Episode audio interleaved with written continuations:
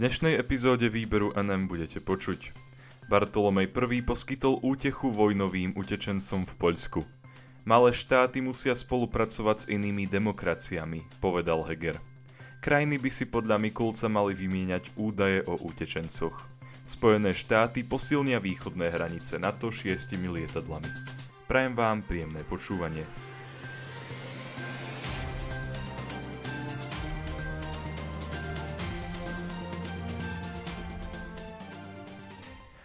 Bartolomej I poskytol útechu vojnovým utečencom v Poľsku. Konštantínopolský ekumenický patriarcha Bartolomej I je od nedele na návšteve Poľska. Čestná hlava svetového pravoslávia pred odchodom z Istanbulu povedala, že sa plánuje stretnúť s ukrajinskými vojnovými utečencami, aby im priniesla posolstvo útechy a nádeje. Informovala o tom agentúra Katpress. Patriarcha utečencom povedal – Vieme, že kríž, ktorý nesiete, je ťažký a ideme vám na pomoc. Na letisku podľa plánu Bartolomeja I. prijal varšavský pravoslávny metropolita Sava. Na návštevu Poľska ho pozval poľský prezident Andrzej Duda, aby požehnal, utešil a posilnil nespočetných utečencov. Podľa súčasných informácií Národnej pohraničnej stráže do Poľska od začiatku ruskej invázie Ukrajiny ušlo viac ako 2,3 milióna ľudí. Do žiadnej inej krajiny neušlo viac Ukrajincov. V súčasnosti ešte nie je možné odhadnúť, koľko ľudí ostalo v Poľsku a koľko ich odišlo z Poľska do iných krajín. Väčšina Ukrajincov sú pravoslávni kresťania. Svoj plán Bartolomej I predstavil už pred svojou cestou.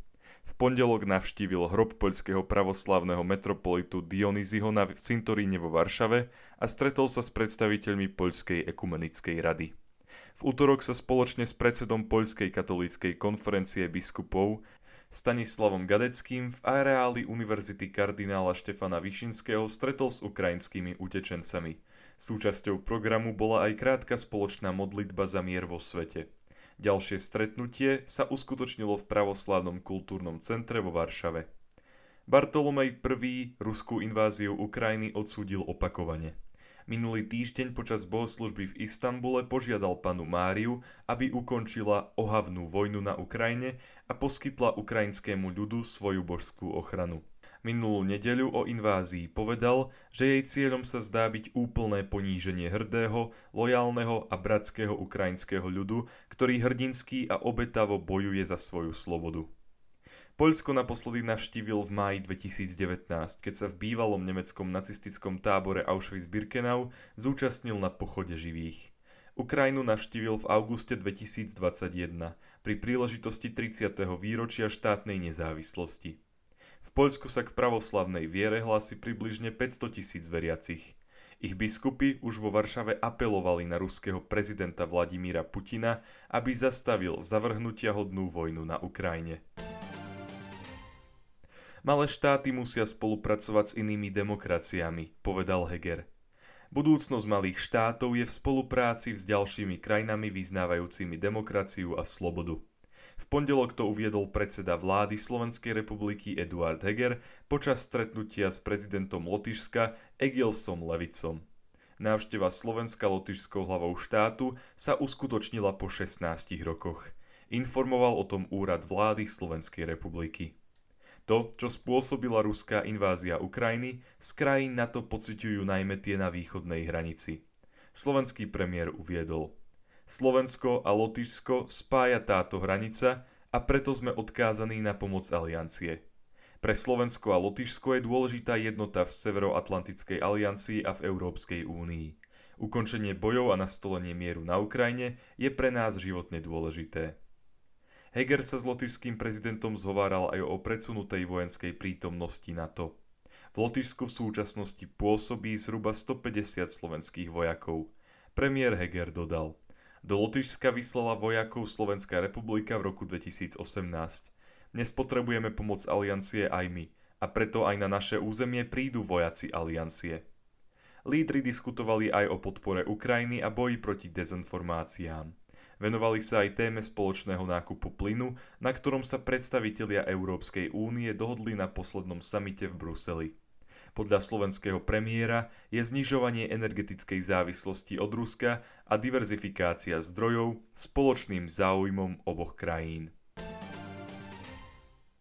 Krajiny by si podľa Mikulca mali vymieňať údaje o utečencoch.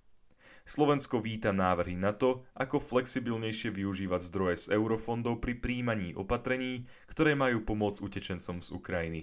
Minister vnútra Slovenskej republiky Roman Mikulec to uviedol po pondelkovom mimoriadnom zasadnutí Rady Európskej únie pre vnútorné záležitosti v Bruseli. Informoval o tom spravodajca tlačovej agentúry Slovenskej republiky. Podľa ministra bola hlavnou témou rokovania situácia na Ukrajine, pričom dôraz sa kládol na to, ako členovia únie zvládajú nápor utečencov a ako v tejto mimoriadnej situácii spolupracujú. Minister v Bruseli informoval o tom, koľko utečencov Slovensko už prijalo, aké legislatívne zmeny schválilo a aké opatrenia prijalo, aby utečencom pomohlo nájsť si ubytovanie a zamestnať sa. Podľa jeho slov je dôležitá finančná pomoc, ktorú môžu krajiny eurobloku dostať od Európskej komisie. Mikulec povedal, komisia prislúbila, že finančné prostriedky, ktoré sú dostupné, budú oveľa flexibilnejšie. Budú sa môcť používať aj na prostriedky z fondov, ktoré mali byť pôvodne určené na iné ciele. Rada ministrov premýšľa aj o scenári, v ktorom by sa príliv utečencov ešte zvýšil – Európania preto hovoria o potrebe spolupráce pri presúvaní utečencov medzi krajinami. Rumunsko napríklad prislúbilo, že vytvorí centrum, ktoré umožní rýchlejším a transparentnejším spôsobom presunúť utečencov z Ukrajiny do iných krajín Európskej únie. Slovensko takýto krok víta, uviedol Mikulec. Európska únia chce podľa ministra zabrániť aj obchodovaniu s ľuďmi a pašovaniu ľudí, ktoré sú pre utečencov hľadajúcich ochranu v Európe reálnymi hrozbami. Krajiny únie podľa Mikulca denne spolupracujú s Europolom a ďalšími špecializovanými agentúrami únie. O situácii na Slovensku minister povedal – na Slovensku bolo doteraz 15 podozrení na takéto prípady, ale zatiaľ sa nepotvrdil ani jeden. Za rovnako dôležité Mikulec považuje aj diskusie o potrebe výmeny informácií o utečencoch medzi jednotlivými krajinami Európskej únie, čo sa týka už ich registrácie na hraniciach únie. V Európe má podľa jeho slov existovať snaha vytvoriť jednotnú databázu, podľa ktorej si krajiny aj jednotlivé agentúry Európskej únie budú vymieňať informácie o osobách, ktoré v únii dostali dočasnú ochranu. Spojené štáty posilnia východné hranice NATO šiestimi lietadlami. Americké ministerstvo obrany oznámilo, že do Európy vyšle 6 lietadiel špecializovaných na elektronický boj. Spolu s nimi na východné krídlo NATO príde 240 príslušníkov námorných síl Spojených štátov amerických. Informovala o tom tlačová agentúra Slovenskej republiky.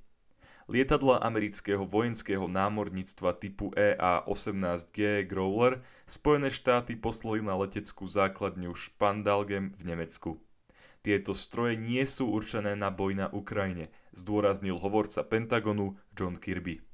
Nemenovaný predstaviteľ amerického rezortu medzi tým konštatoval, že situácia sa v konflikte na Ukrajine zlepšila len mierne.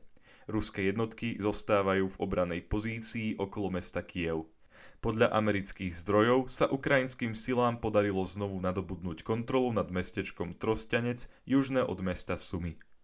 Rusko sa podľa Spojených štátov amerických teraz sústredí skôr na operácie v oblasti Donbasu a nekladie až taký dôraz na pozemné operácie v blízkosti Kieva. Ďakujem vám za to, že ste si vypočuli tohto týždňový výber NM a dúfam, že sa budeme počuť aj budúci týždeň. Do počutia.